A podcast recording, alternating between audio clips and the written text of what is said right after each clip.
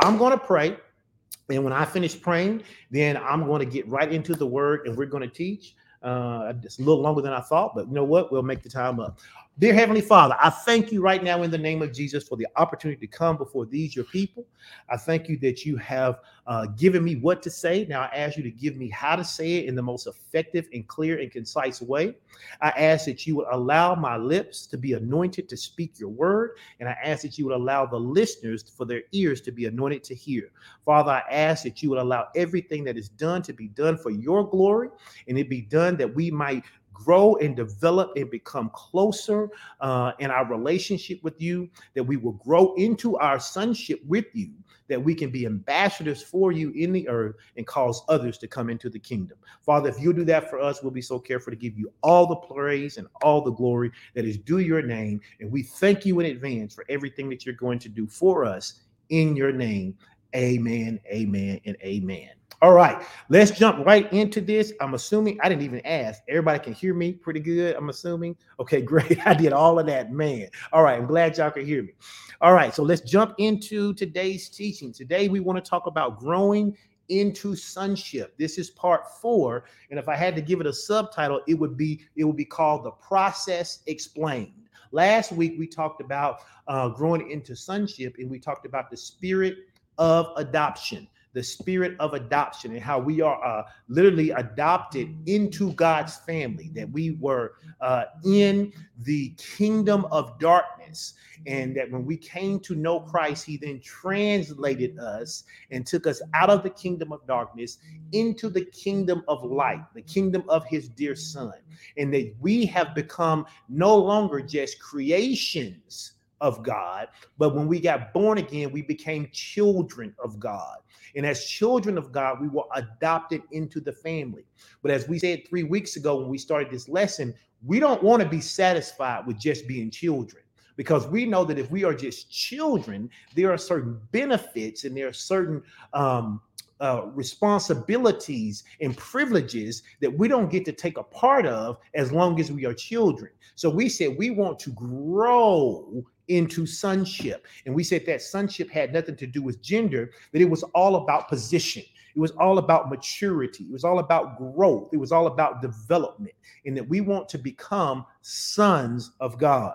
And so, our teaching this morning is designed to be an extension of that revelation to be an extension of that revelation and that insight that we've been basking in. And I hope you've been basking in it over the last several weeks concerning growing into sonship.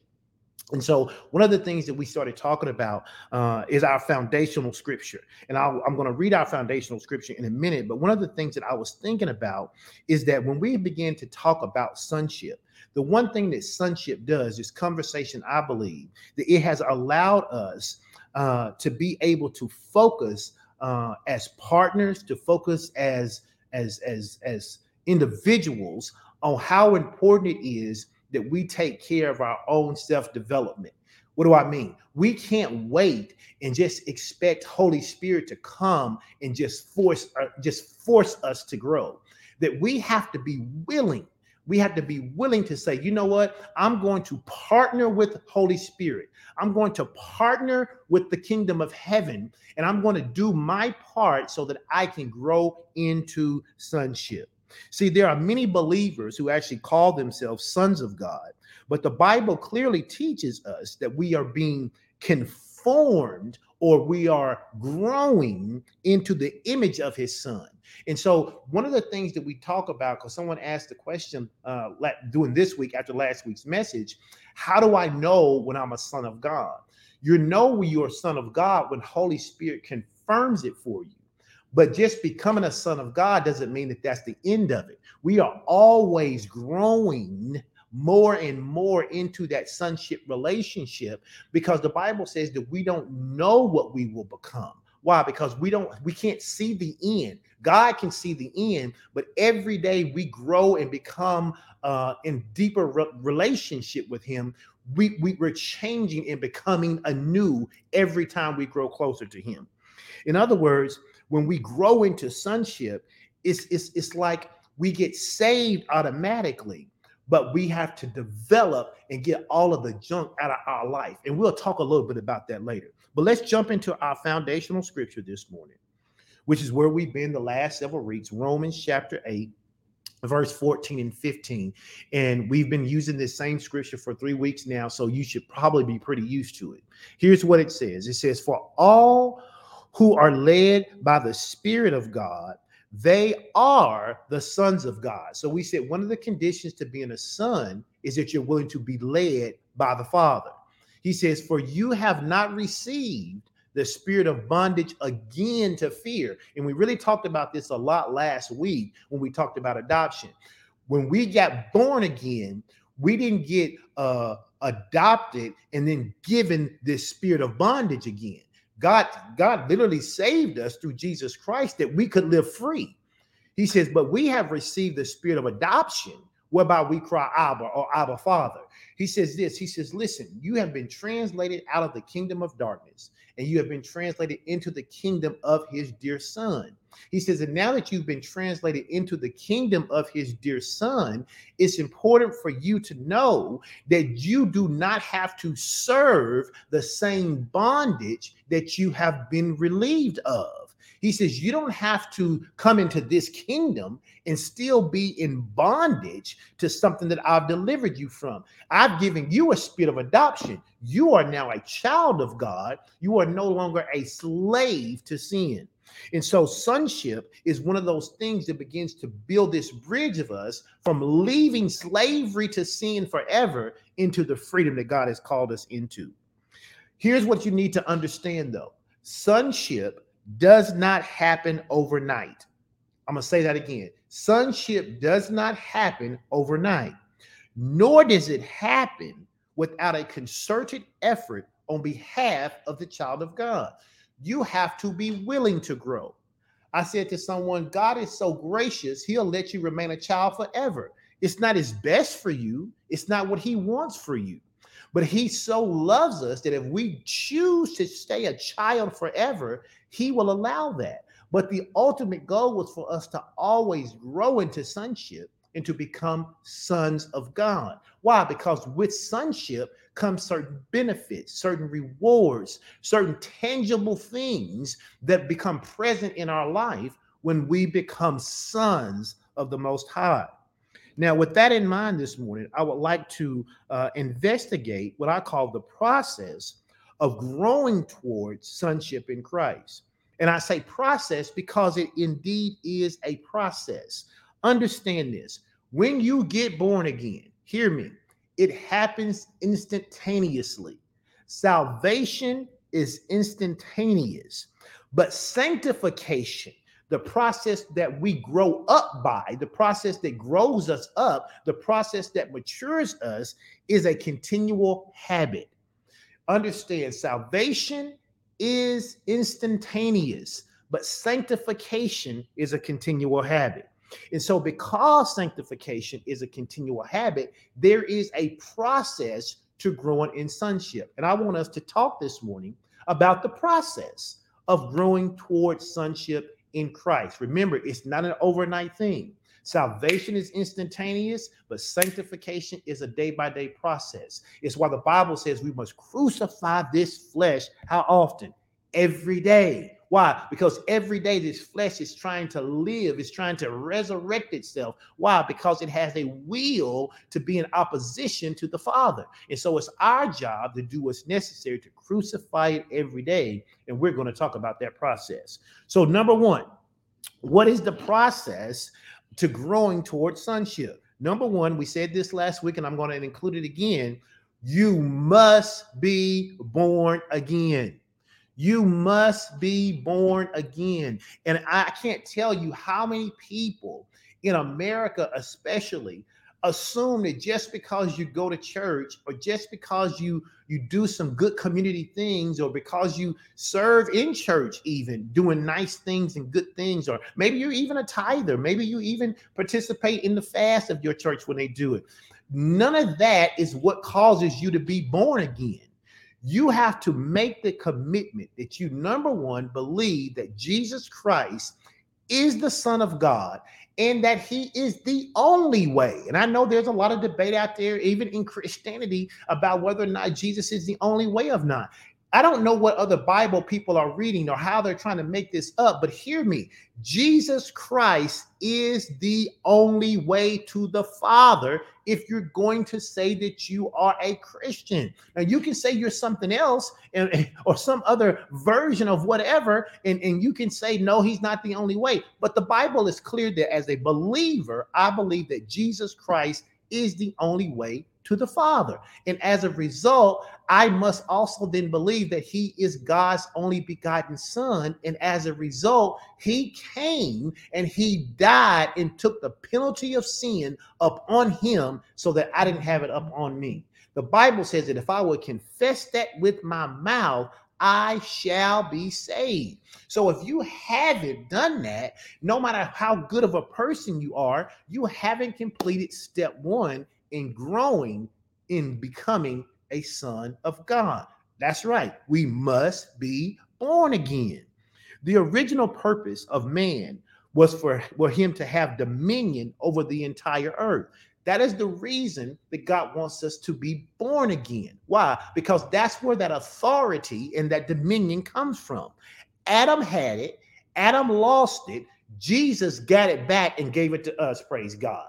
And if you don't participate in the process of salvation through Jesus Christ, you don't have that dominion and that authority. The Bible says in Genesis verse 1 through 26, it says, And God said, Let us make man in our image and after our likeness, and let them have what? Dominion over the fish of the sea, over the fowl of the air, and over the cattle, and over all the earth, and over every creeping thing that creepeth upon the earth. Notice sin caused a separation between God and man. That is why sin is so bad. It pushed a wedge between God and man. And as a result of man's disobedience, God's spirit could no longer dwell in mankind. God's spirit used to dwell in mankind, but when sin came in, it created a wedge between God's spirit and mankind. But Jesus came and restored that back. That's why the Bible says he was the last Adam. You know, the first Adam messed up, the last Adam got it right and set things back in right standing. And when we get born again, praise God, we partake in the life of that last Adam. Before that, they had to use blood of animals uh, to cover up all of their sins. But no matter how many animals they killed, no matter how many uh, bulls they sacrificed, no matter how many rams they sacrificed, it was never enough to restore the relationship between a fallen man and a holy God. Let me say that again. No amount of blood sacrifice was ever good enough to mend the relationship between a fallen man, that was us, and a holy God, that is Him, until Jesus Christ came on the scene. And when Jesus Christ came on the scene, His shed blood was now enough Glory to God. It was enough. His blood was enough. Even when you look in the Old Testament, and you look at uh, the Passover when they used to take the blood in, uh, of the lamb and, and they would take that blood and they would put it on the doorpost of their homes when, when the death angel came through. That was a foreshadowing of what was going to happen when the real blood of the real lamb was slain. Because when Jesus gave up his life, for us and his blood was slain, then we got an opportunity to partake of that. And now, anytime the enemy tries to mess with us, just like when the death angel came, all he saw was the blood, all the enemy sees is the blood. We are covered in the blood when we are born again. So God had to redeem man with a man.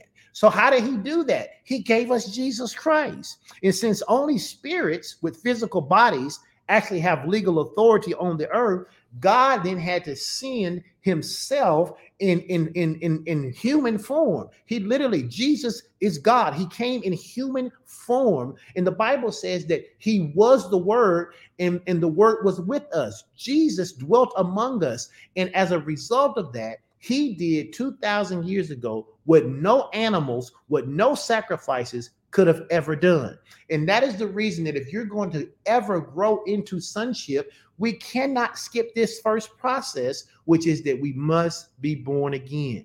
And let me just say this we may have some first time visitors out there, or we may have people who say, you know what, I've never actually heard anybody say I had to be born again. Uh, listen, it's not a big process. If you've never asked Jesus to come into your heart, you can literally do it right here on this live broadcast. You can say, Jesus, I want you to forgive me of all of my sins. I know that you died for me, and I'm accepting that right now. I believe that you are the Son of God. I believe that you died for my sins, and I want to be born again. And just like that, the Bible says that with the mouth, with the heart, man believes unto righteousness, and with our mouth, we make confession. And so I confess that Jesus is Lord, and my heart says, I want him to be a part of my life. And just like that, you're part of the kingdom. That is step one in the process. So let's take a look at step two because I I, I don't want to spend a lot of time with step one. I could, but I, I believe that most of you are tuned in probably because you are saved. If you're not saved, man, reach out to us. We would love to walk you through the prayer of salvation. If you don't think you did it right while listening to me, I'm sure you did. But if you don't think you did, you contact Fellowship of Champions and we will help walk you through. Our greatest desire is to see souls added to the kingdom. Amen. So, number two, what is step two in this process of growing towards sonship? Step two is that we must develop a hunger for the word of God. I can't stress that enough. That hunger is developed because you want it. No one is going to force you. You have to make the decision. I want to know more about God. You have to make the decision. I want to know how he thinks. I want to know what he would do. I want to know how he would respond. You must develop a hunger for the word of God. Once we are born again, once we've taken step one, I tell people this all the time, and I don't mean it in a facetious way, but I'm being serious. Once you are born again, when you have truly asked God to come into your life and you've given your heart to God, you actually don't ever have to hear another message about salvation. Why? Because the Bible says that we are born of an incorruptible seed. And when you are born again, then your actions don't pluck you out of the hand of God. However, people who are born again aren't looking to see what they can get away with. So you can kind of make that determination for yourself. Are you looking to see how much you can get away with, or are you developing a hunger for the things of God so you can do more things that are like Him than things that are like the old you? Once we are born again, we are positionally translated into the kingdom. We are positionally translated out of the kingdom of darkness and into the kingdom of God. What do I mean by that? I mean, it, it may not seem like anything happens because we know that things happen on a natural level and things happen on a spiritual level. But when you get born again, in the spirit realm, you are positionally taken out of the kingdom of darkness and you are placed in the kingdom of God. But just because you're placed in the kingdom of God doesn't mean you know exactly how the kingdom of God operates. But you have been placed there, and your confidence can be I am no longer in the kingdom of darkness. I am in the kingdom of God. I am in the kingdom of light. I'm in the kingdom of his dear son. How do I know this? The Bible testifies to this fact. Let's look at First Peter chapter 2, verse 9 in the New Living Translation. It says, you talking about us after we've been born again, that we are a chosen people, that we become a royal priesthood, we become a holy nation, and I love this, we becomes God's very own possession. We belong to God. When you get born again, you are born of an incorruptible seed, and no one can come and mm-hmm. pluck you out of that. You are saved and sealed until the day of redemption. But that is your spirit man. There are still two other parts of you that need some work, and we'll talk about those.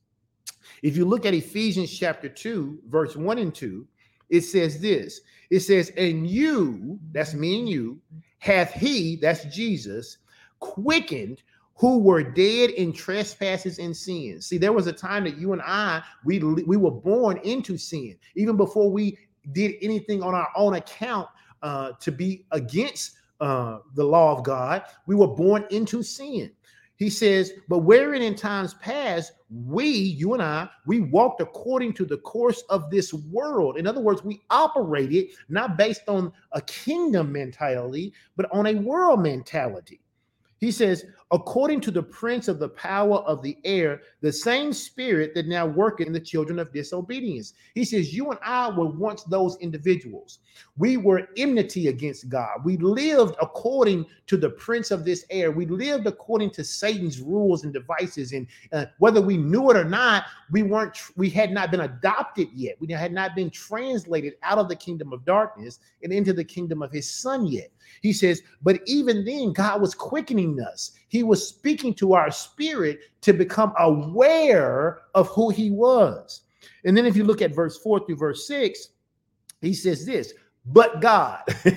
he says, but God who is rich in mercy, praise God for his great love wherewith he loved us, even when we were dead in sin. Somebody ought to give God some praise right now. Somebody ought to give God some honor. He was loving us when we were dead in sin. What does that mean? When you were practicing sin and you had no thought of God at all. He says he was yet loving mm-hmm. on us. He was yet quickening us. He was he was doing that thing where he speaks to that mm-hmm. place that only he can speak to in our lives. He was calling us to to to, to yearn for him. It says even while we were dead in our sins. And why did he do it? Because he's rich in mercy. Because he has great love toward us. The Bible then says uh, it says, even when we were dead in sins, has quickened us together with Christ. It says, by grace are we saved. What does that mean? It means we didn't work to earn it.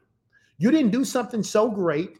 Uh, it's not because of your family. It's not because of your race. It's not because of your gender. It's not because of your social economic status. You didn't do anything to earn the grace that he showed us and the mercy that he bestowed upon us by allowing us to reconnect with him. He did that. He was calling us while we were dead in our sins. He was calling us. And praise God, at some point, we heard the call and we took the, the opportunity to participate in step one, which was to be born again.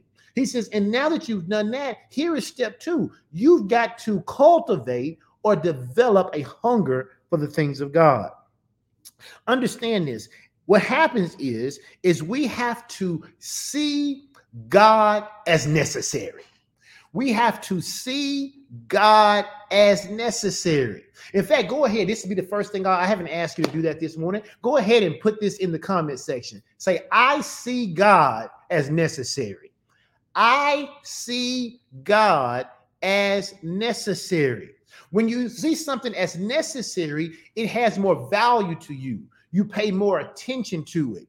Uh, you know, there, there are people who see their morning coffee as necessary and they see it as so necessary, they'll be late for work if they have to stop to get that coffee. They'll do whatever they need to do to get that coffee. Uh, they'll spend five, six, seven dollars in the morning to get that coffee. They'll they'll set an alarm. They'll wake up early to get their coffee. Why? Because they view coffee as what necessary.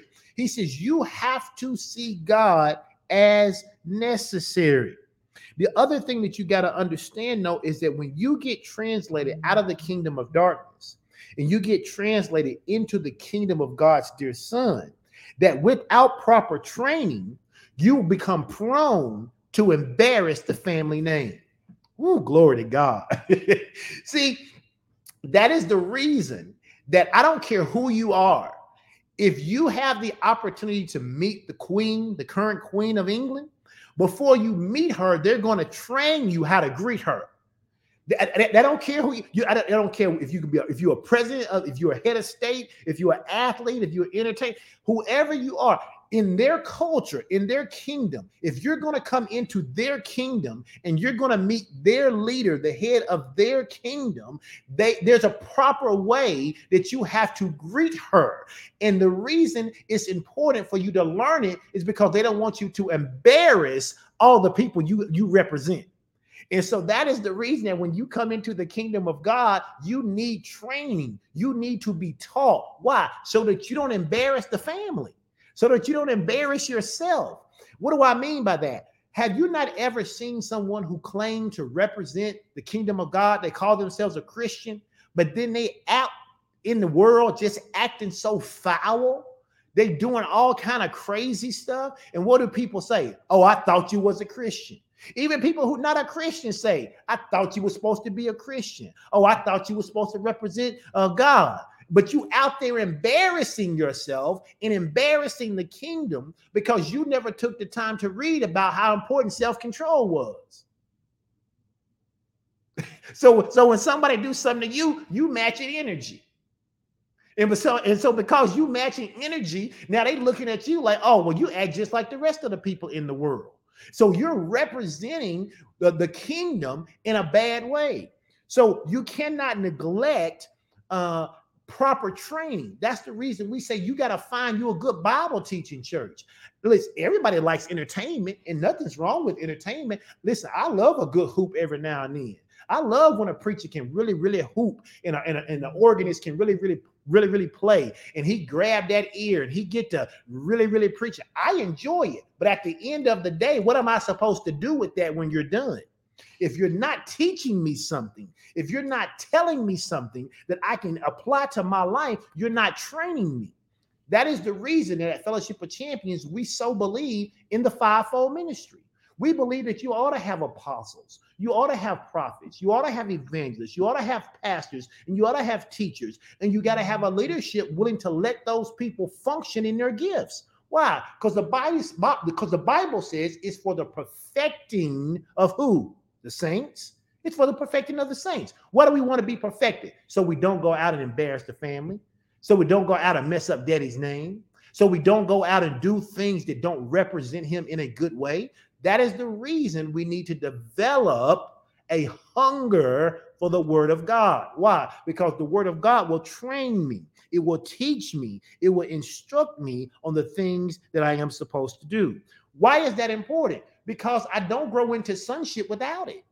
I don't grow into sonship without developing a hunger for God's word. I don't grow into sonship without understanding that it's my responsibility to represent the family name.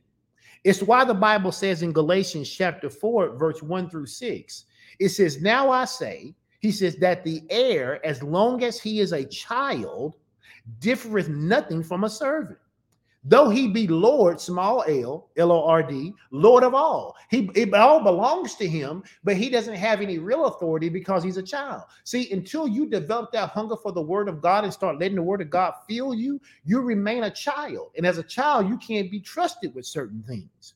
He says, but he's under tutors and governors until the time appointed of the Father.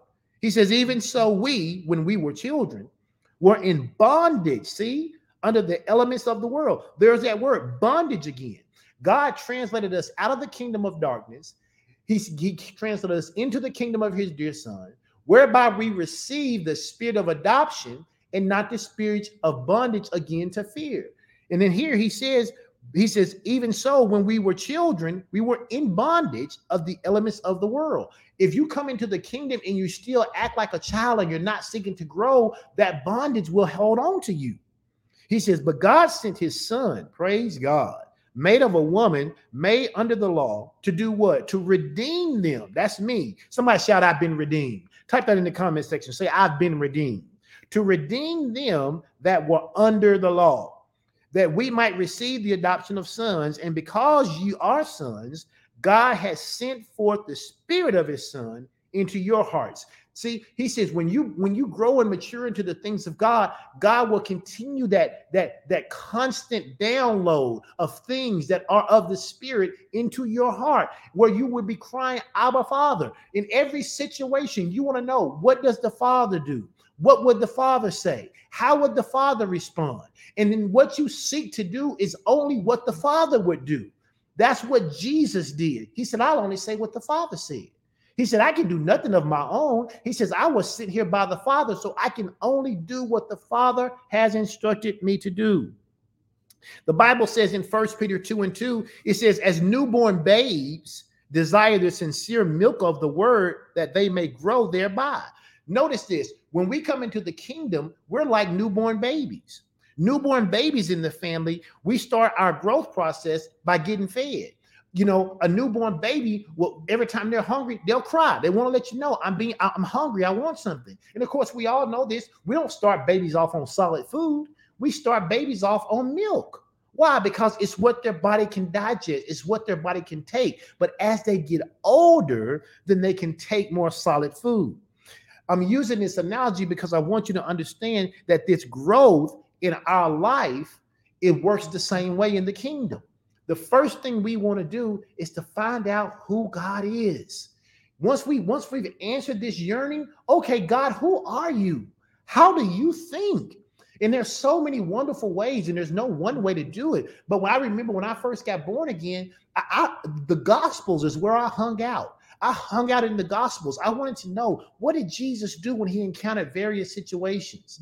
And then I would go to Proverbs and I said, okay, I want to hear about this wisdom that Solomon had. And then I went to, to, to, the Pauline epistles and I was like, what does he say when he write to these people in these different churches? Because I can relate to these particular people. I can relate to the Romans. I can relate to Philippians. I can uh, relate to the people in Thessalonica. I, I can feel how they were feeling. How did Paul respond to them? What did he say to them? And the more I've done that over the years since 1986, the more I have gotten to understand who God is. Am I perfect? Heck no. Do I have a long way to go? You better believe it. Because as long as I'm alive, I can keep learning more and more about God. But now I don't have to, I don't have to just have someone talking to me every day about how uh, I, I, shouldn't be angry at people and, and, and, and, and act out of anger. I don't have to have someone saying that I should be a tither. I don't have to have somebody tell me I should fast. I don't have to have somebody telling me what the Bible calls those elementary things why? Because I've mastered those things now. I get it. I know how God responds to those. Now I want to go on to those things of maturity. Understand this you cannot grow without change. You cannot grow without change. If you are fine being just the way you are, you will never have any growth you will never grow in the kingdom. And if you don't grow in the kingdom, then whatever you, whatever benefits and rewards are available to you now, that's where you've maxed out. And I don't know about you, but I don't want to max out on the things that God has for me. Understand this. We are babes who are growing into sonship. And it's not about how much time in the earth that we're spending. It's about how much time and not like like like minutes, days, and hours, but where's your hunger level? Do you hunger a- after God? The Bible says, He that hungers and thirsts after righteousness shall be what? He shall be fed. So you got to develop this hunger for God. So let's go. Uh, let's let's let's go to number three. Number three, in this process of growing into sonship, our mind must be renewed. Let's review. Number one, I got to be born again. Okay, got to be born again. That's where it starts. Number two, I have to develop this hunger for the word of God. And that's an entire series of teaching by itself that we could do. But I have to develop that hunger. And there's a process for developing that hunger, and you can do it. But once I've developed that hunger, it's going to help me do number three. What is number three? My mind must be renewed. I cannot express how important this is, which is why Romans chapter 12, verse 1, 2, and 3 is one of my favorite scriptures. Let's take a look at Romans chapter 12, verse 2 in the Amplified. We've read it many, many times, but you know, here at Fellowship of Champions, one things we don't do is despise repetitive teaching. So let's take a look at this. Romans chapter 12, verse 2. He says, Do not be conformed to this world. Now, now think about this you and I, those of us who are born again, we've been translated out of the kingdom of darkness. We've been translated into the kingdom of his dear son. The spirit of bondage that used to be on us is no longer on us anymore. We now have the spirit of adoption. Okay. We we are no longer a creation of God, just a creation of God. We are now children of God and, and, and, and depending on our development, we are developing into our sonship relationship. He then says, as you're developing into this sonship relationship, be careful that your old mind, because it's always pulling on you, is not pulling you back into this world. He says, do not be conformed. He says, to this world, which means to be fashioned after and adapted to its external superficial customs. He says, but What does that mean? He means forget all that stuff before it. Let's talk about what's about to come after this word. He says, but be transformed, or the word changed by the entire renewal of your mind, by its new ideas and its new attitude. Where are you going to get these new ideas and new attitudes from? They're going to come based off of your development for a hunger of the things of God. As you as you have a, a hunger for a development of the things of God, you're going to want God more. Well, God is not a man that he should lie, nor the son of man that he should repent for anything. Therefore, if you hunger and you thirst after God, he says, Verily you shall be fed. What am I going to be fed with? New ideas and a new attitude new ideas and a new attitude. God's going to show me, He's going to give me His mind, and it's going to replace my old mind. He says, Why do we need this? So that we may prove to who? God? No. He says, You got to prove this to yourself what is good and acceptable and perfect will of God. Even the thing which is good and acceptable and perfect in his sight for you. He says the reason you need these this hunger, the reason you need to be born again, the reason you need this hunger for the word of God, and the reason you need to have your mind renewed is so that you can prove for yourself. When you prove something for yourself, people can't talk you out of it. When you prove it for yourself, everybody can tell you, listen, this is not how it goes. This is how it goes. You like, nope, I know how it works. This is how it works. I've done it. I've tried it. I've tested it. It's proven to be true. He says, I need you to have this mind renewal so that when the enemy tells you it doesn't benefit you to serve God, you can laugh in his face and say, Joker, you lying. I've already tried it and it already works. I proved it for myself. Glory to God. Somebody go ahead and type that in the comment section. Say, I'm going to prove God's word for myself. I am going to prove God's word for myself. See, I love my spiritual parents, Pastor Tony and Pastor Cynthia Brazelton, but I can't just look at their life and go, okay, I believe it because it works for them. I got to prove it for me. If now I believe if the word works for them, it'll work for me, but I don't know it'll work for me until it works for me. So I got to prove it for myself. You and I are spirit. And I've said this before man is a tripartite being. We are spirit, we possess a soul that lives and is housed in the body. Somebody asked me one time, they said, Where do you get this from? And so let's look at First, First Thessalonians 5 and 23. Here it is. It's laid out. Pastor Sean and I did not make this up in some lab and decide that we was going to say this because it sounded good. This is Bible. He says, and may the very God of peace, the God of nothing missing and nothing broken, may he sanctify you wholly, W H O L L Y, entirely, completely, and thoroughly. He says, and I pray, God, your whole spirit, your whole spirit, and soul, uh-huh, and what? Body be what? Preserved blameless unto the coming of our Lord Savior Jesus Christ. We are tripartite beings. We are a spirit. We possess we are spirit, we possess a soul that's housed in a body. This gives us legal authority to access, watch this, both spirit realm and the earth realm. That's why being born again is so important because as long as you are unregenerated, the only thing you have access, access to is this earth realm. That means if something doesn't exist in the earth realm where you can operate with your five senses to obtain it, then you can't have it. But when you are a born again believer, glory to God, when you've been redeemed by the blood of the Lamb, amen. When you are hunger, when you hunger and thirst after the things of God, when, when you start to renew your mind, when you start to get an understanding of how to operate in both realms simultaneously, then you begin to open up an entire world of possibilities because we know that nothing is too hard for God. And so God gives us access into both the kingdom of heaven and in this earth realm. Why is that so important?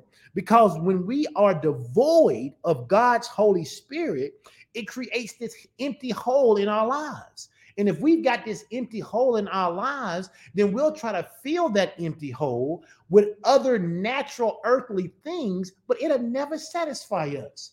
Think about this. You ever you ever remember being a kid and making a decision that that that you if if you could just have a certain new toy that you would never want anything else in your whole life. If you could just get that new fire truck, if you could just get that new dollhouse, if you could just get that new uh, gaming system, if you could just have that, you wouldn't ever want anything else. And as soon as you got it and you played with it for a little while, all of that excitement went away and you were wanting something new. Why? Because you were desiring something that honestly can never be filled except by our Lord and Savior Jesus Christ. You didn't know that, but that is the thing. Once you access God, everything else pales in comparison. It's nice to have some of those things, but it's like if I got God, I got everything I need. If I got the very God of peace and he sanctified me holy, W H O L L Y, completely, thoroughly, entirely, that means that I am so satisfied with what God has given me that I don't have to have any desire to try to replace him with something else. But if I'm devoid of God's spirit, I'm going to always be looking for something to feel what only God can feel. This is important because let's take a look at Ephesians 1:13. In Ephesians chapter 1, verse 13, it says this it says, And because of Jesus Christ, when you who are not Jews heard the revelation of truth, you believe in the wonderful news of salvation. Now we have been stamped, I love this, with the seal of the promise of Holy Spirit. We have been stamped with the seal of the promise of Holy Spirit. When you are born again, when you develop a hunger for the things of God, when you seek to renew your mind, Holy Spirit stamps you with that promise. And in our spirit, we be, I said this earlier, we get saved instantly. But we know that it takes time for us to be uh, changed into the image of God's Son. And I, I said to, to, to Elder Valley this morning, one of these days, I'm going to get him to come on this live video and do this whole teaching that he's taught a couple times before about how we are saved, praise God. We are being saved, praise God, and we will be saved, thank God. And, and, and it's, it's so wonderful because when you understand that, you understand that God is working on us. He has been working on us and will continue to work on us. Our souls are saved progressively, even though our spirit man is saved instantaneously. Somebody type this in the comments say, I am a work in progress. Now, every person who's on here ought to say that because you are, whether you know it or not. Say, I am a work in progress. I am a work in progress. Now, I, I, got an example I want to show you, and I was actually going to do the whole illustration and decided against it. But but but but Pastor Ralph's been talking about the power of your imagination. So you need to tap into your imagination for the next few minutes. I need you to tap into your imagination. I need you to to hear what I'm about to say. I need you to follow me, and I need you to see this because this is an example of what it looks like when we are uh, when we are progressing, when we are a work in progress. Okay. Now, think for just a moment about having a clear glass, like a, a 10 ounce glass of Coca Cola. Okay. Everybody get, get, get that, whatever your glass looks like, that's fine. But you know what the Coca Cola looks like. You know how dark it is in that clear glass. Now, imagine you take that glass of Coca Cola and you place it in a, in a big clear glass bowl. Okay. So you got a big clear glass bowl. In the middle of that glass bowl, you got this this this glass uh, of Coca Cola. Now imagine that you get a full pitcher of water. Okay, y'all got the picture. You got a bowl, you got a glass in the middle of the bowl, and inside of that glass is Coca Cola. You take a full pitcher of water, and as you begin to pour that water into that tall glass, what happens? The water begins to replace the Coca Cola. And if you pour it in continuously over time, you'll see that that glass gets more and more diluted. It becomes less dark. Now, you're going to still see the remnants of the Coca Cola as long as you're pouring the water. But if you poured an entire, say, 64 ounces of water into that 10 ounce glass, before you finish pouring all of that water into that glass of Coca Cola, what's going to happen to that glass of Coca Cola? It's going to be less and less diluted. It's going to be filled with more and more water. It's going to become more and more clear. That is a picture of what happens to us after we get born again. We get born again and we look just like that glass of Coca Cola. We got so much trauma, so much junk, so much mess, so much anger, so much unforgiveness, so much disease, so much hurt, so much loneliness, so much financial hardship. That glass is just dark. We're just dark. But God took us out of one kingdom and put us in his new kingdom. And as we began to develop that hunger for God's word, the Bible says, He that hunger and thirst after righteousness shall be what? He shall be fed. So as that water, I keep I'm reading Proverbs, I'm going to church, I'm seeking understanding, I'm spending time in prayer, I'm reading the gospels, I'm reading the Pauline epistles, I'm reading the Old Testament. I'm reading history. I'm finding out the names of God. All of these things we do over the course of our life is pouring water into that glass. And before you know it, there are no remnants of that darkness left. There's no remnants of that brokenness left. There's no remnants of, of that financial hardship left. There's no sickness. There's no disease. It's just a clear picture. And in fact, if you keep pouring long enough, you will not be able to tell the difference between what's in the jug, praise God, and what's in the glass of water. They will look the exact same. Why? Because you will be translated into the image of the very God that you serve. You will be, but it doesn't happen overnight. And watch this even if you find out that there's a little bit of Coca Cola still floating in the water. You ain't got to trip. All you got to do is pour more water. Glory to God. All you got to do is get more word. All you got to do is spend more time with Him, and you will be conformed into His image. You will be conformed into His image. Now, why is that important? It's important because what Paul says, when I first got born again, one of the things I spent a lot of time was looking at Romans chapter 7 and Romans chapter 8. I was going to Bible study. I was I was early in my college years and I was in Bible study. I think I was like 20 years old and I was going to this church called Harlem Park Baptist Church uh, in Conway, Arkansas. And and they had a young he was older than me, but he was still a young guy at the time and and he was teaching uh, about basically how to see ourselves the way God sees us. And he directed us to spend time in Romans, specifically Romans chapter 7 and Romans chapter 8. And I think this is so important that I want to read this before we end because I want people to understand how you need to see yourself so that the enemy is not able to drag you back into the world because he's trying to intimidate you about who you used to be. See, you're new. If you're born again and you're new, if I if we was in church, I'd have you find three people and slap high five with them and tell them you're new. So we're on social media, so you can't do all that, but you can type it in the comment. Say, I am new. I am new. Now, what's what part of you is new? If you're born again, your spirit is new. Okay. Your soul, there may be parts of it that's new depending on your progression in the things of God. But if you just got born today, this morning on this broadcast, then your soul is just like it was until you've had a chance to do some renewing. But Paul says, don't allow the process of you becoming a son of God derail you because you don't think you're there yet. And so that's why I want to read Romans chapter 7.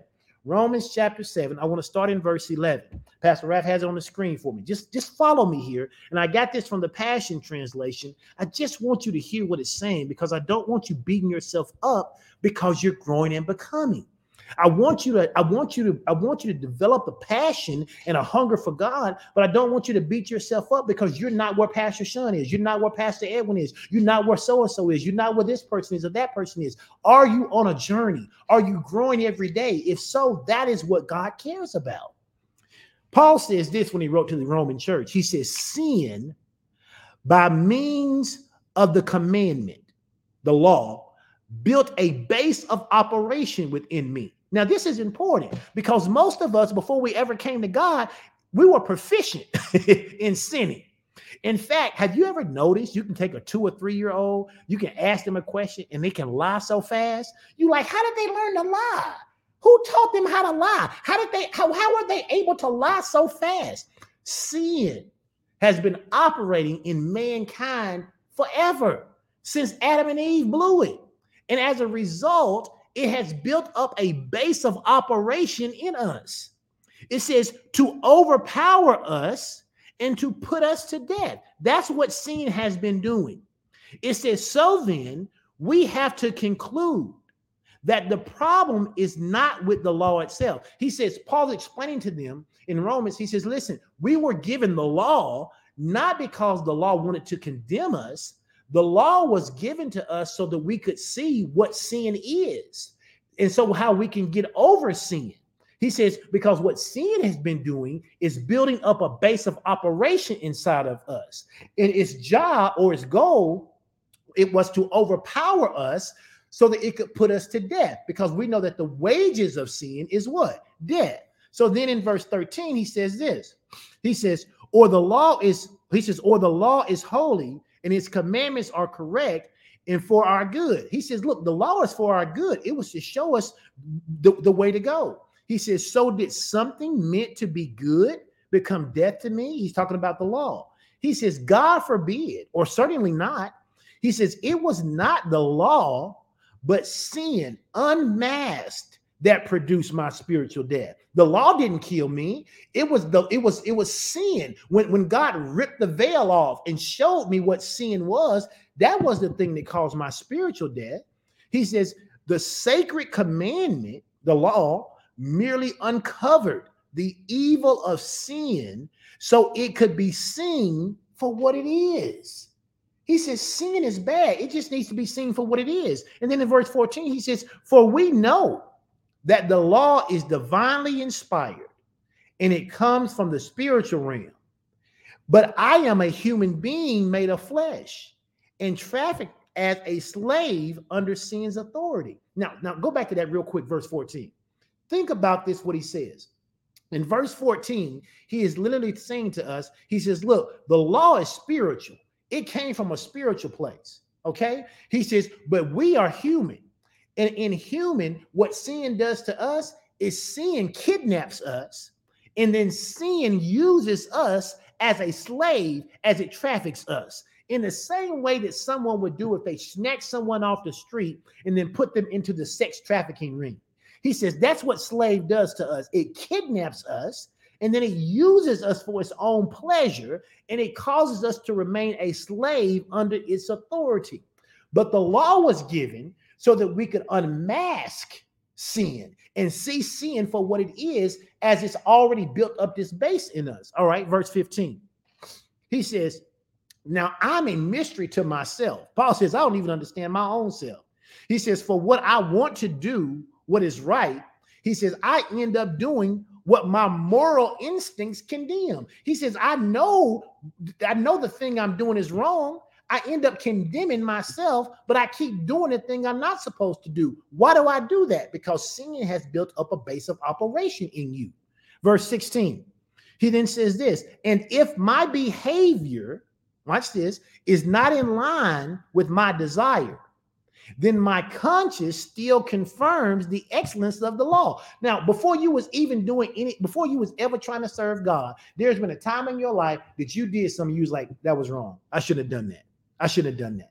I, I should, and you began to con- you were, you were feeling condemned. Why? Because your behavior was not in line with the part of you that was trying to connect with God.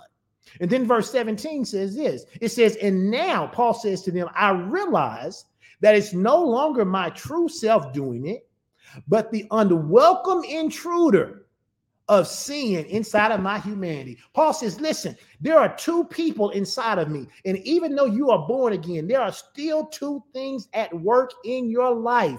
Yes, you are born again. Yes, you are a child of God. Yes, you are on your way to sonship, but your soul still has a part of the remnants of that Coca Cola in you, some of those dark and broken places. And what happens is, is it's fighting, it's fighting for its life to stay alive. And Paul says it like this He says, It's that unwelcomed intruder. Who is that unwelcome intruder? His name is sin. And he is inside of my humanity. And every day he's trying to break out. Every day he's trying to take control. Every day he wants to lead. Every day he wants to be the captain. Every day he wants to be the pilot. He wants to be the one who dictates what we do.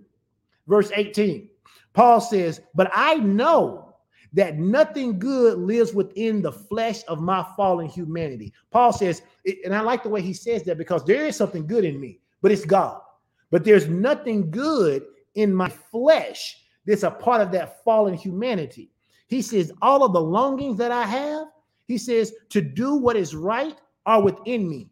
I desire to do the things of God, they are inside of me. But notice what he says but willpower, praise God, is not enough to accomplish it. Somebody ought to hear me this morning. You cannot will your way into sonship. You cannot will your way into sonship. You must be born again.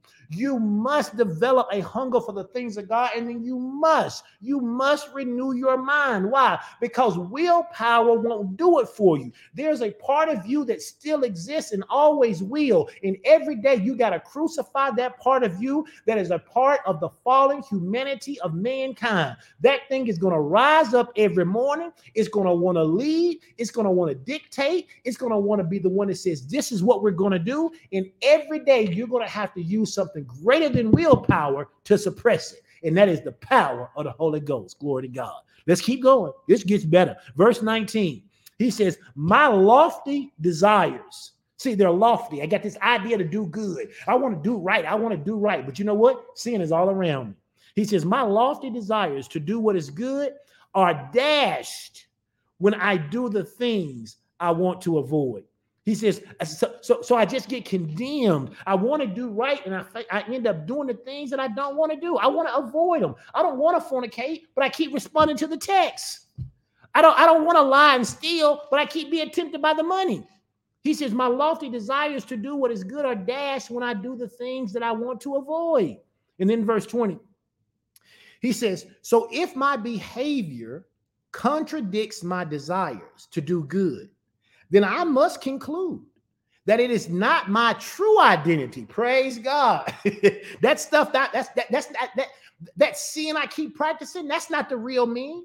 That's not the real Edwin. That's not the real Tanya. That's not the real April. That's not the real Nitra. That's not the real Carrie. That's not the real Leah. That's not the real James. No, that's not the that's that that's not that's, that's not really me. It's that unwelcome intruder. And who is that unwelcome intruder? It is sin, and it keeps hindering me from being who I really am. And so, how do I get rid of that unwelcome intruder? I kick it out of doors. The Bible says, perfect love casts fear out of doors. Fear is sin, it is torment. How do I do that? By growing in my relationship with God. The more I grow in my relationship with God, the less I guarantee you, I guarantee you, the less you'll find yourself committing any kinds of sins. People like, well, you can't ever say you're not going to commit a sin. I can say I can be so committed to God, the sin is not a part of my life. I can say that. He then says in verse 21 through my experience of this principle, Paul says, I discovered that even when I want to do good, evil is what? Ready to sabotage me. Oh, it's ready. And if you give into it, it'll get you every time. Don't you think for one moment that you are so saved, sanctified, filled with the Holy Ghost, and baptized with fire, speaking with tongues as the, as the Spirit give you evidence that sin ain't going to try to sabotage you. Sin is not going to ever stop trying to sabotage you. It is always going to be there. But just because it's there doesn't mean it has to win. The Bible says in verse 22 truly, deep within my true identity. What's my true identity? That redeemed identity. When I got born again, the Bible says I became something brand new. I got a brand new identity. And as ha- and as having a brand new identity, that's who I truly am, not that old man. He says, truly deep within my true identity, I love to do what pleases God. Can somebody type that in the comment section? I love, and, and, and do love with all capital letters. I love to do what pleases God. I love to do what pleases God. I love to do what pleases God. I love to do what pleases God. Because when you start loving to do what pleases God, sin cannot sabotage you. It's going to be there. The opportunity is going to be there. But I'm, it's just like when I talk um, about being unoffendable. Opportunities to be offended are always going to exist, but you don't have to take those opportunities. Sin is always going to be there, but you don't have to take those opportunities. I love to do what pleases God. Amen. Let's go to the next verse. He says, But I discern. Paul says, You know what? I, I, I figured this thing out. I've watched it long enough. I paid attention to it. And now I have discerned that there's another power operating in my humanity. And It is waging war against the moral principles of my conscience and it's bringing me into, into captivity as a prisoner to the law of sin. He says, Oh, I'm born again. I love God. I've had a transformation, but I realize now why I keep doing the very things I don't want to do. It's a war going on.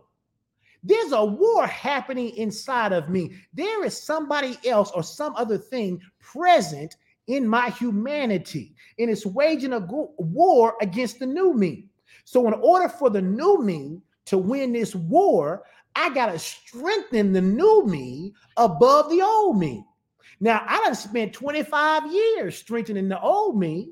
so I'm gonna have to spend some time strengthening this new me so that this new me, my soul, my mind, my will, my emotions, my imagination, and my intellect can line up with the spirit so that we can dominate all of these fleshly desires that are going to be a part of my humanity all the days long.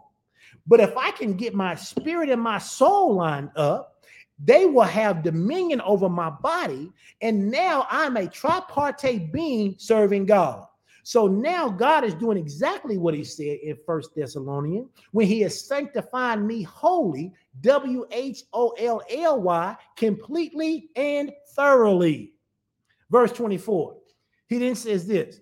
He says, This unwelcome intruder in my humanity Verse 24 says, What an agonizing situation I am in.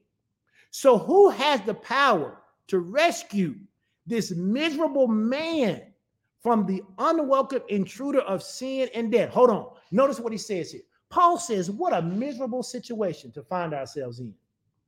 That when we want to do good, evil is ever present. What a horrible, agonizing situation we find ourselves in when we want to serve the living God, but this fallen flesh nature keeps sabotaging us through sin. He said, What an agonizing situation we find ourselves. He says, And if this were the end, I, I don't know what I would do. He asked a rhetorical question to the Romans. He says, So then who has the power to rescue this miserable man that I am from this unwelcome intruder of sin and death. And praise God, he didn't leave him there. He gave him an answer. Let's look at this. He says, I give all my thanks to God for this mighty power. See, there's two powers. There's one working, but there's a mightier power working. He says, I give all my thanks to God for this mighty power has finally provided a way out God provided us a way of escape through his son, Jesus Christ, the anointed one. He says, So if left to myself, huh, the flesh is aligned with the law of sin. He says, But now my, come on. Mm, another part of that. he says, But now, he says, But now, verse 25, let me get it. He says, But now I, he says, with the flesh, the law of sin. Understand this. When when you get born again, and I really want people to hear this, when you get born again, do not beat yourself up because you don't get everything right the first time. Now, you ought not be comfortable. You ought not be comfortable with not getting it right. Paul says it's miserable. It's miserable. It's agonizing to want to do the right thing and then find yourself doing the wrong thing. He, he, he said he asked the Romans a question. He said, Man, who is going to deliver us from this? He says, I know. It's the Lord Jesus Christ. He says, God gave us Jesus, his anointed one, and as a result, he got us free from all of this sin. He, he says, so if left to myself, he says, the flesh is aligned with the law of sin. He says, but but now my renewed mind, there it is, is what? Fixed on and what? Submitted to, fixed on and submitted to what? God's righteous principles. Amen. That is how we grow into the sonship of our Lord and Savior, Jesus Christ. That's how we do. And so once we once we're born again, right?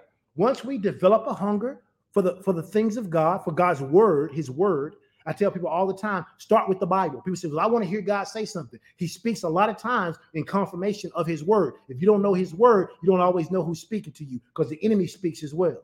So start by knowing his word. Get a hunger for God's word. Number three, then you got to renew your mind. You got to know that there's a part of you that still exists. And until you train it to be submissive and you allow your new soul, your new, uh, the new part of you, your new thinking to align with Christ, it's going to take some work. And then the last thing in this process is number four, which is that we must be ready. We must be receptive and we must be responsive. We must be ready, we must be receptive, and we must be responsive. So we number one, I said again, got to be born again. Repeat this again. Number two, if you what what do you got to do? You got to develop a hunger for the things of God. Number three, what do you got to do? You got to make sure that you're renewing your mind. And then number four, you must be ready, receptive, and responsive. You must be ready, receptive, and responsive. And responsive. Let's look at Hebrews 4 and 2, and I'm gonna end. Hebrews 4 and 2. We can come back and visit some of this when Pastor Sean is back. Hebrews 4 and 2 says this: it says, For unto us, praise God, was the gospel preached, as well as unto them. But the word preached did not profit them. Why? Because it was not mixed with faith in them that heard it. So when you are hearing God's word, you got to mix that word with faith. When you are hearing God's word, you got to mix that word with faith. You got to believe it. What does that mean? That means that when I'm reading God's word and I see that God says that by his stripes I am healed, I cannot try to intellectualize the fact that other people who said they believed in God didn't get healed. I can't spend my time trying to intellectualize everything I read. I got to read God's word and take God at his word. My, my spiritual mom says this all the time. You got to take God serious. You got to take God serious. And if you take God serious, then when you read his word, it gets mixed with faith. And that gospel that you hear, the preached word, will begin to profit you. Understand, there are some things that happen when we become sons of God. All born again believers, I said this before, are children of God. But not all children of God are sons of God. It takes a concerted effort to become a child of God understand there are some things that sons do, and we'll talk about this later, but there are some specific things that sons do. And you can begin to mark or you can begin to lay out your own maturity by seeing whether or not you do those particular things. Because there are certain ways that we know that children act. We just know it. In fact, we know children act certain ways. We give them grace when they act that way. You, you, you take a child who's two years old and they can't have something that they want and that child starts to cry and, and do all things that two year olds do and they throw a fit. Most of us aren't going to call a psychologist or a psychiatrist and say, hey, come talk to my two year old because she or he is throwing a fit. Why? We know that's what two year olds do. But if you don't ever train that two year old, and 20 years later, you got a 22 year old laying in the floor, kicking and screaming and crying and having a fit because they didn't get something that they wanted, most people are not going to have a whole lot of sympathy for that person unless that person has some mental developmental uh, defect that's causing them to behave that way most people are going to be like what is wrong with that 22 year old he needs to grow up And that's going to be the same thing that is said about us spiritually. There may be some things you didn't know when you came into the kingdom at the beginning of this year. There may be some things you didn't know when you came into the kingdom six months ago. There may be some things you don't know today because maybe you just came into the kingdom today. But if you would develop a hunger for God, if you will ask God to help you to renew your mind, and if you would get to the place where you are ready, you are receptive, and you are responsive when God speaks to you, I am telling you, you are on your path to sonship and it cannot be stopped. You are on your path to sonship and it cannot be stopped. Somebody type in the comment section as we get ready to close. Say, I am growing and becoming a son of God. I am growing and becoming into a son of God. I am growing and becoming into a son of God. And that should be your heart's desire. That should be your heart's desire every single day. Every single day, that should be your heart's desire. You want to grow into the things of God. Why? Because when you grow into the things of God, there are certain there are certain benefits and privileges and opportunities that exist to you that do not exist until you grow up. They just don't exist until you grow up. You know, Pastor Ralph was talking about the power of imagination. I started using the power of my imagination just to see myself, just really just to see myself going 24 hours and everything I do pleases God. Everything I do. I start using because because I'm gonna connect the power of my imagination with this idea of, of, of, of developing a hunger for God, with renewing my mind, with being uh, receptive and, and being uh, ready and responsive for the things of God. I see myself that way. Because if I see myself as being ready, responsive, and receptive to the things of God, then when God prompts me to do something, I'm ready. When God prompts me to do something, I'm receptive. When God prompts me to do something, I'm responsive.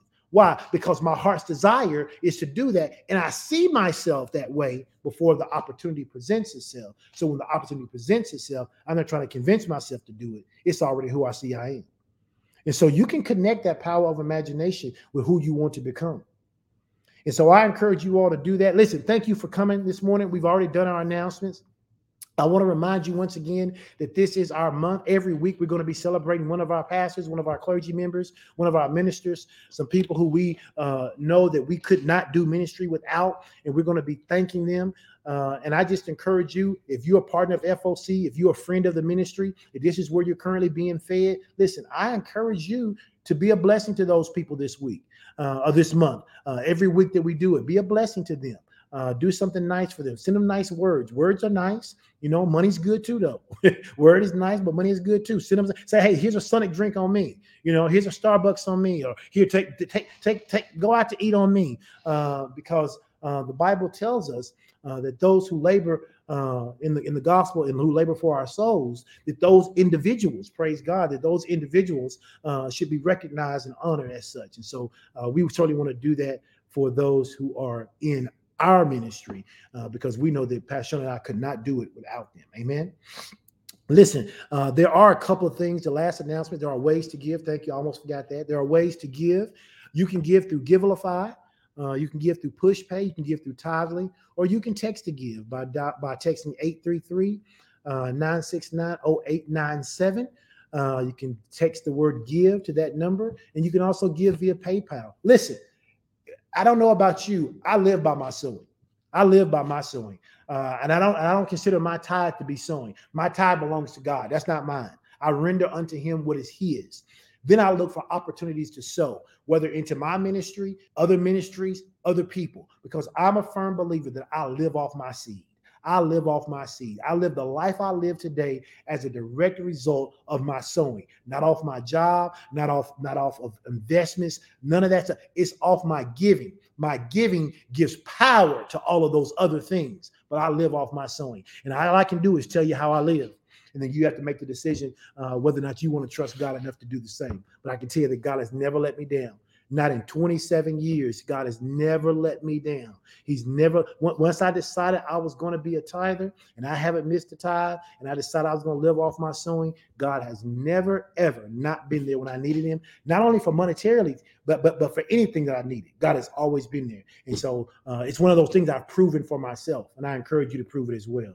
Also, I want to make sure uh, to remind you um, that, and this, this is, you know, those of you may have seen it. Uh, I am going to be teaching a master class on October 16th. Uh, it's a free master class, October 16th at 10 a.m. Central Standard Time. Um, it's going to be entitled How to Effectively Develop and Increase Your Emotional Intelligence. People have been asking me to teach it. Uh, I waited until I felt like the Lord gave me a uh, an okay to do so. And so the first class I'm going to do is going to be a free class. Um, you just have to show up. I looked this morning, there were already 107 people who had registered. If you haven't registered, I encourage you to do that. Once the seats are full, they're going to be full. Don't text me, don't message me, ask I can put you in. I can't. I'm not buying extra seats and all the other stuff. So it's free. so it don't cost you nothing. So the least you can do is register, even if you don't come. Uh, but if you want to come, you have to register. It's going to be great. Uh, I think it's going to be an opportunity for some of you to recognize some areas in your life that you could have some improvement in. Uh, I was talking to someone off record yesterday, and they were talking about the last couple of jobs they've had. They two of them they've been let go when they quit um, because they couldn't get along with people. And we started talking about what are soft skills and what are their soft skills. Uh, and when they got through, I was like, yeah, you need to sign up for this class. you need to sign up for this free class because uh, with the world we live in, with so many people who are interacting uh, through other mediums rather than face to face, people have lost a lot of soft skills. They're smart, they're geniuses, they know how to work technology, they know how to do all these things, but they've lost the very essence of soft skills. And uh, it's something that we used to teach all the time uh, in society. But now that we email, now that we text, now that we Zoom, and even on Zoom, people like people don't like to be on camera. people cut their cameras off on Zoom. They cut their, their their mics off when they're not talking. They're, they disengage, and so as a result, a lot of the appropriate soft skills uh, that so many people have, they've lost. So uh, if go to my page, go to any place that I posted, you can see it. The link is there to register. Uh, I encourage you to do that. Do it today because if seats fill up, once they fill up, they're done. October 16th at 10 a.m. Listen, on this week, I am praying that you would do what is necessary to continue your development. Don't get weary. Pastor Ralph said it the other day. This is the last quarter of 2021. We are entering the last, this October, what, the third? We are in the last quarter of 2021. I am telling you, you'd be like, well, you said at the beginning of the year, so and so was going to happen. Listen, God can do more for you in three months than he did in the previous nine, but nothing's going to happen if you don't do something different. Okay. And you got to be committed. You say, well, I've been doing everything. Then keep doing it. Keep doing it. Don't stop now. Don't give up now. The things that God has promised for us, this five to one, this year of great harvest, this year release, it's still the same thing. It has not changed. Amen.